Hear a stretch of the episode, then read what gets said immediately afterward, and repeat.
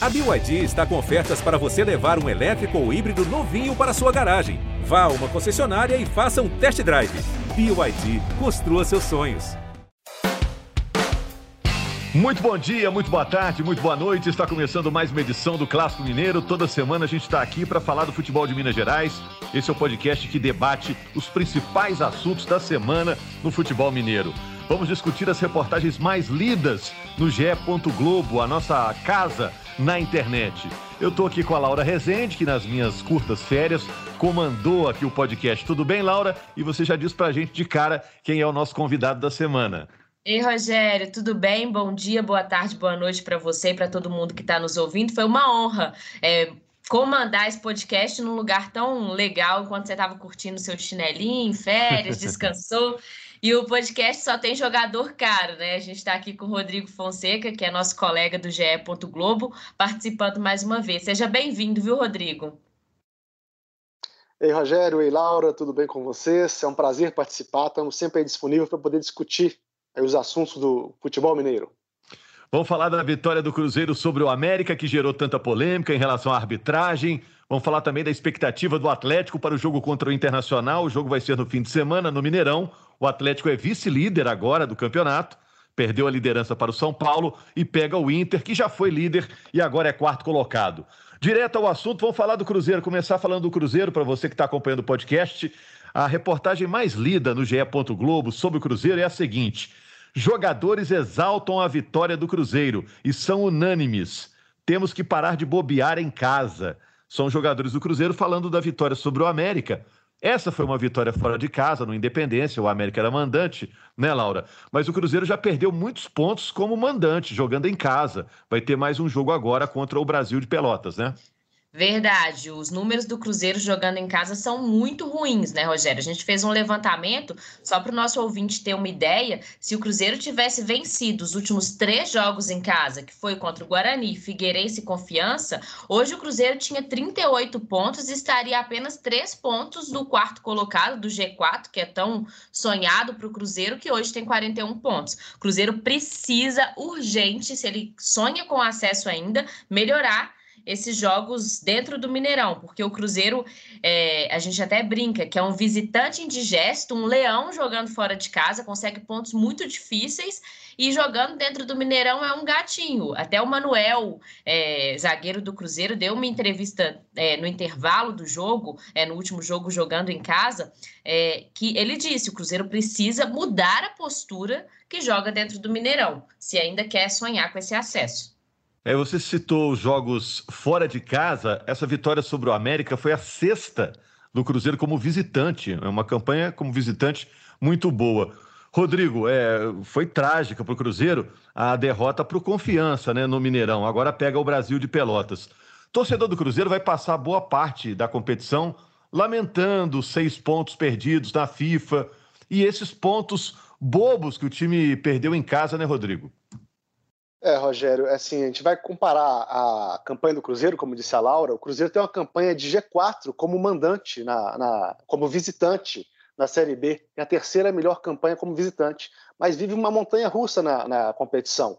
Você vai, vai olhar os números como, como mandante, está lá embaixo, é a 16 melhor campanha, apenas, é, terceira pior campanha como mandante. O time não consegue né, ter um equilíbrio, que é importante no, na competição de pontos corridos. Não adianta você ir somente bem fora de casa, se formar em casa. Em casa faz muita diferença. Então, é, essa lamentação de pontos não vai também ficar adiantando, né? Ficar chorando ponto. O Cruzeiro sabia que ia começar com seis pontos a menos, não tinha como escapar disso. E agora, tropeçando em casa, só se complica. É... O Filipão deixa claro, né? A situação do Cruzeiro é evitar o rebaixamento. Isso ele está conseguindo, pelo menos. É, o Cruzeiro está conseguindo se distanciar. Hoje tem aí uma chance de rebaixamento bem menor uma situação bem menos difícil do que no começo do campeonato, mas aquele objetivo inicial de conseguir um acesso, ele vai ficando cada vez mais impossível e o Cruzeiro não, não, não vai conseguir chegar na reta final com aquela meta inicial de conseguir o, o tão sonhado acesso. A campanha vai ser realmente aí conseguir evitar o rebaixamento. É, eu estava olhando as estatísticas, o Cruzeiro tem 4% de chance de subir. Já foi muito pior, até outro dia era 1%, né? E, e de cair é em torno disso também, 4% a chance do Cruzeiro cair.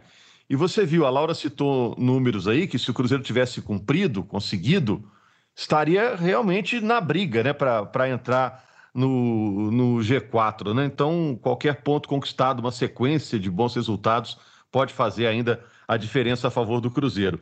E tem uma reportagem no GE. Globo exatamente sobre isso.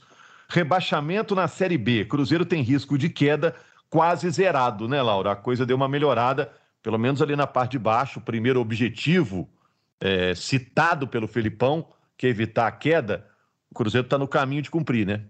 E mérito muito, Rogério, do Filipão, né? Porque depois que ele chegou no time, ele consegue fazer com que o Cruzeiro pelo menos some pontos de alguma forma, seja empatando ou ganhando. Porque antes do Filipão, a gente sabe que o Cruzeiro não conseguia vencer ou até mesmo empatar. O Cruzeiro só perdia e estava ali sempre ou na zona de rebaixamento para a Série C do Campeonato Brasileiro, ou até mesmo ali nos dois primeiros é, lugares fora da zona de rebaixamento e com números muito próximos dos times que também estavam lutando para não cair.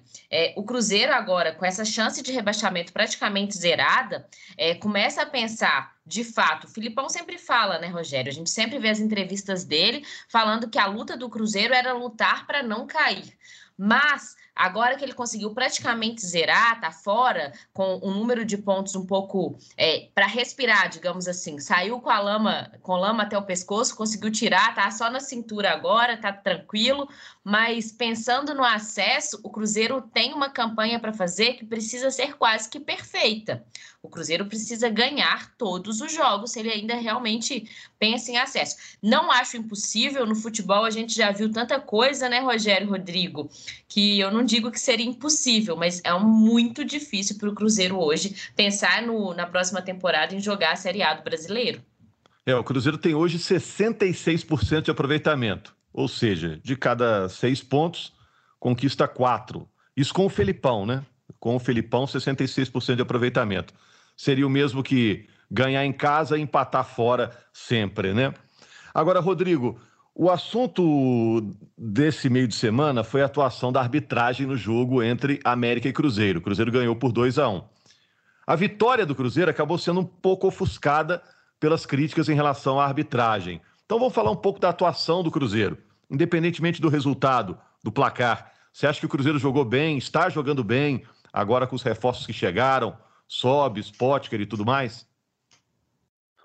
Rogério, o Cruzeiro, assim, muito estável ainda a equipe, mas a gente percebe que o Filipão conseguiu dar uma certa é, segurança defensiva ao clube, né? Que ele vem dando uma, uma garantia para o time ter um pouco mais de tranquilidade aí na, nas partidas. Ainda não são atuações é, totalmente seguras, não são atuações ainda que podem deixar o torcedor esperançoso que a equipe vai conseguir emplacar uma, uma sequência na competição, mas mostra que o Cruzeiro tem alguma ideia de jogo, que era importante. Antes o Cruzeiro não tinha, era um time totalmente perdido em campo. E alguns jogadores é, assumiram essa, essa liderança em campo. Né? O Rafael Sobis, o Manuel, que é um jogador que voltou, que muita gente não nem contava com ele para a disputa da Série B. O Manuel se tornou uma peça muito importante na, na equipe do Cruzeiro. Então ele, o Sob chegou agora, eles chegaram para ser um pilares da equipe ali junto com o Fábio e estão conseguindo pelo menos é, dar uma ideia para o time, dar uma liderança para o time e conseguir alcançar esse primeiro objetivo realmente, que é evitar ali a, a, o Z4, se afastar do Z4. O Cruzeiro tem um pouco de passe, que tem faltado muita passe para o Cruzeiro no, nos últimos tempos aí, né? Só completando, Rogério, que o Rodrigo falou, é importante destacar como que a experiência tem sido importante é, para o Cruzeiro. É, o Filipão, quando chegou, falou que precisava de reforços experientes, tanto que chegou o Sobis, é, e como que Sobis, Manuel, até Fá, o Fábio mesmo, eles têm se tornado pilares de experiência dentro e fora de campo. Manuel hoje é uma grande liderança do Cruzeiro, se posiciona é, em todas as vitórias ou derrotas, dá entrevista, dá a cara a tapa, fala é, sobre os problemas, igual é, a gente precisa se posicionar melhor dentro de campo, jogando no Mineirão. Isso é, não dá para ser só com meninos jovens que acabaram de subir para o profissional. Isso é experiência, aquela coisa mais cascuda do futebol, é importante para jogar uma Série B. E o Filipão trouxe isso é, para o Cruzeiro. Vamos apiar aqui, vamos apiar da Série B para a Série A para falar do Atlético. Só lembrando que o Cruzeiro joga agora no sábado, né? Joga contra o Brasil de Pelotas. O jogo vai ser às 9 horas. O Sport TV mostra para todo o Brasil, menos para Minas Gerais, onde o torcedor acompanha no Premier esse jogo tão importante para o Cruzeiro. Daqui a pouco a gente fala também um pouquinho do América, passamos rapidinho sobre o América. Mas falando do Atlético, a reportagem mais lida no GE.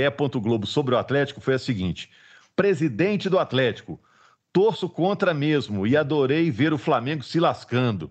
É, ele está falando da eliminação do Flamengo na Libertadores. O que, que, vocês acharam dessa manifestação do presidente Sérgio Sete Câmara é, contra o Flamengo, que é um rival histórico, depois da eliminação da Libertadores? É normal? É do jogo? É, ou é arrumar, às vezes, um, uma encrenca, porque ainda tem, tem brasileiro pela frente, os dois aí estão na briga pelo título? O que, que vocês acham?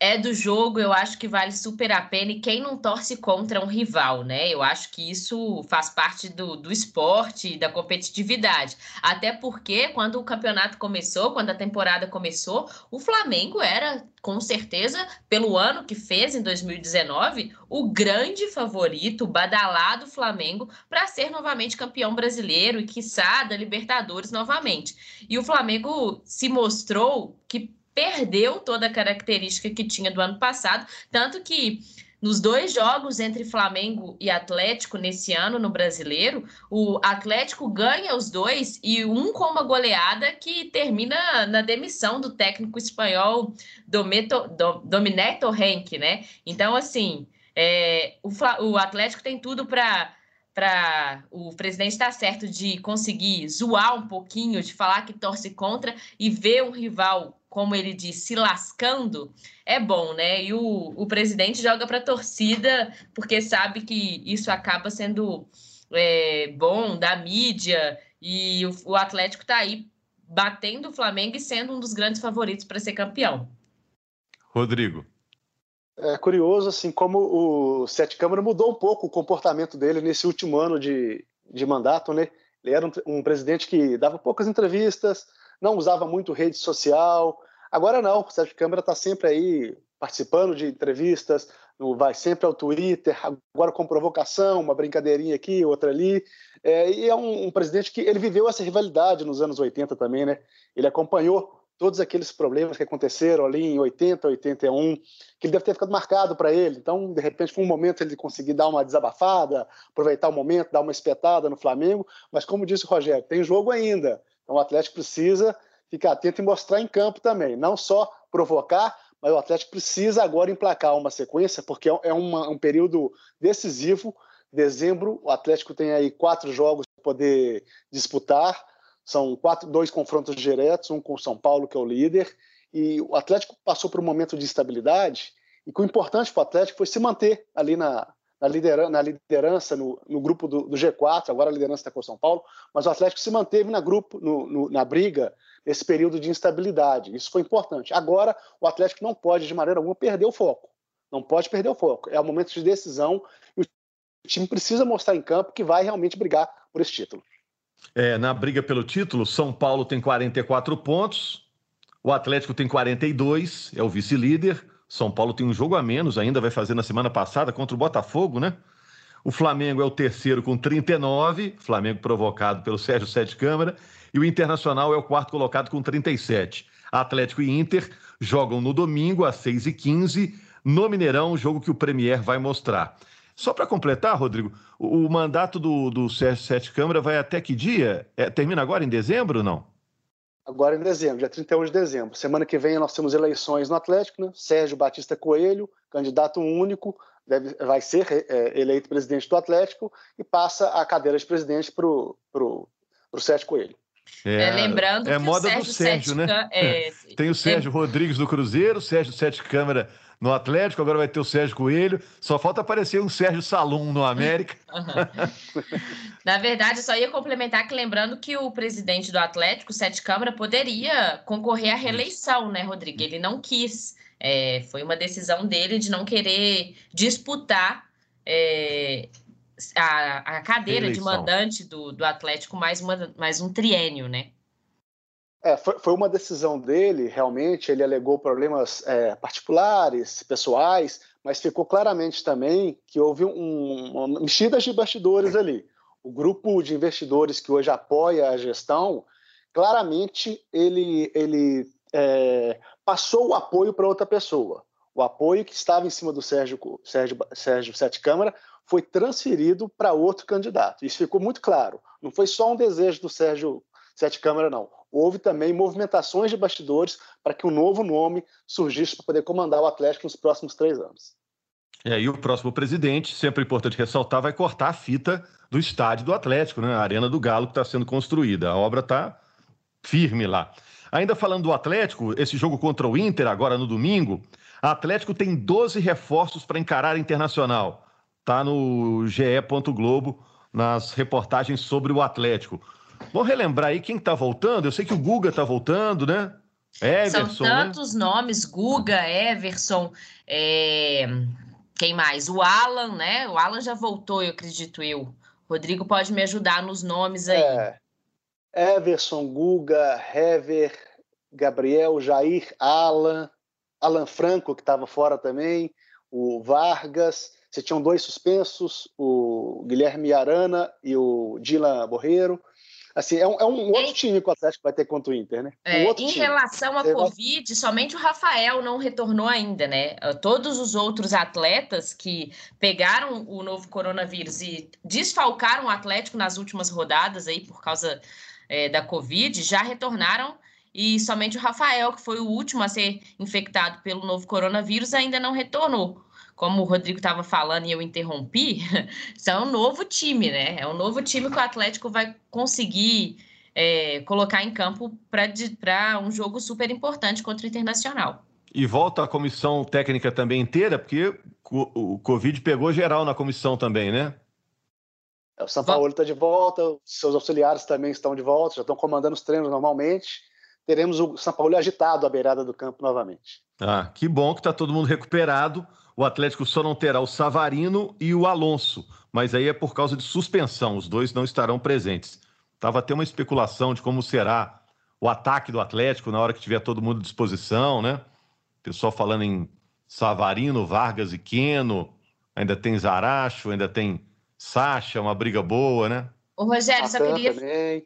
Isso. Só queria fazer uma, uma, um comentário, assim, que você está falando justamente sobre ter todo mundo à disposição, como que um elenco forte faz diferença, né? Porque quando você, é, você não tem todo mundo à disposição todas as partidas. Quando você perde um e você tendo uma, um substituto à altura no banco de reservas, muita gente fala, nossa, é um, um reserva de luxo, o Atlético tem um banco de luxo, que tem muita gente boa no banco. Mas quando você tem um problema como esse, num ano super atípico, de muitos atletas infectados pela Covid, suspensão, você tem um elenco forte, jogadores importantes que substituem a mesma altura do titular, faz total diferença para um campeonato longo de pontos corridos como é o brasileiro. Exato, é. Eu não digo que o Atlético tem um banco de luxo, né? Mas tem um banco à altura, né? Sai o Savarino, entra o Sacha, tá tudo bem, né? E aí a coisa segue.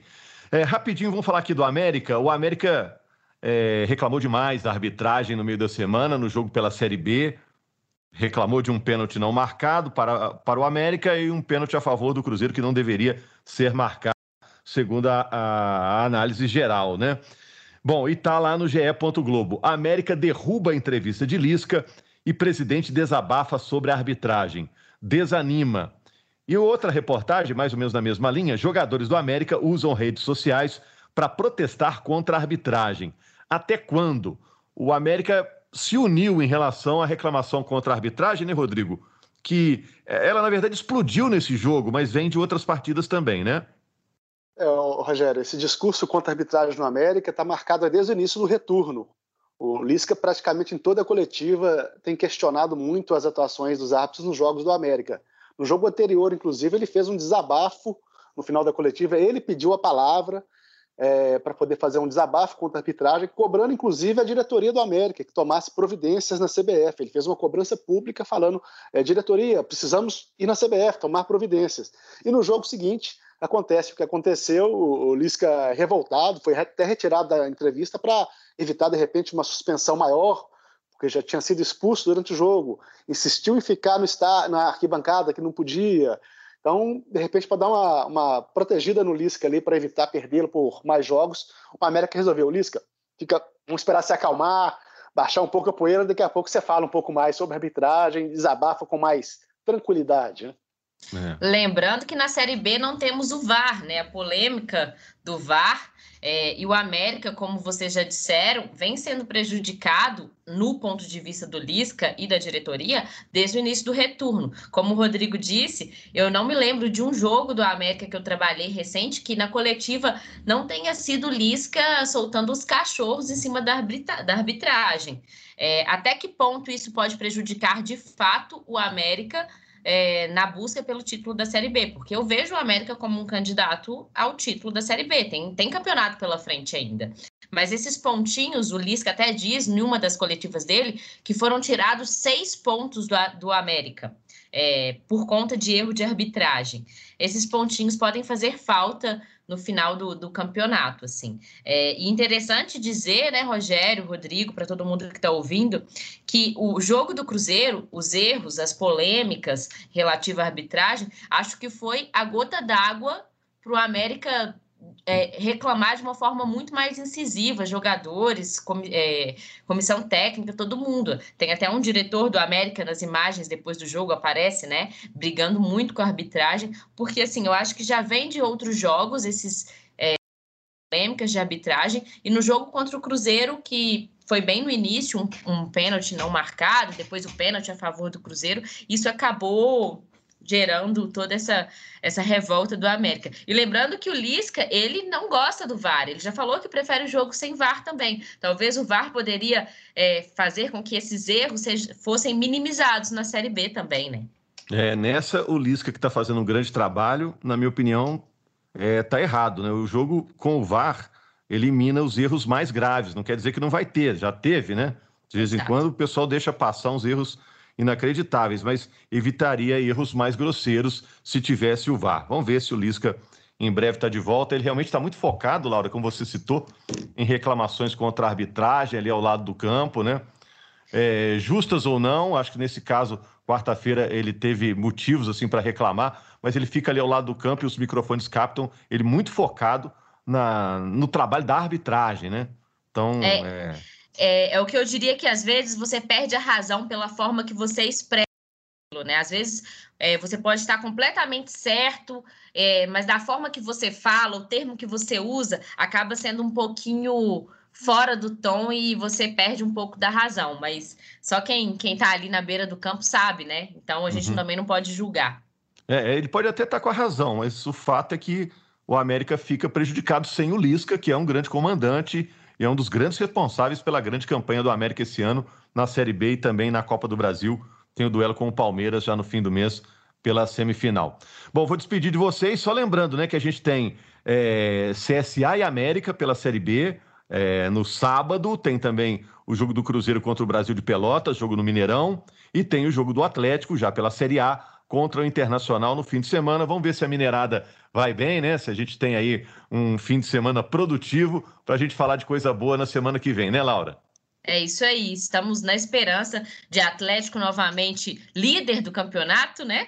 E o Cruzeiro somando mais três pontos e ficando mais próximo do, do G4 e o América mantendo sempre ali na zona de classificação.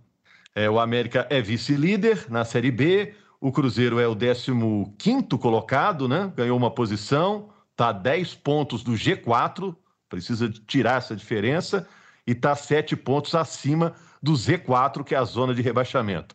Enquanto que o Atlético é o segundo colocado na Série A, tem que torcer agora contra o São Paulo, que joga em casa contra o Esporte. Teoricamente é um jogo mais acessível para o São Paulo. E contra o Flamengo, que no sábado pega o Botafogo num clássico carioca.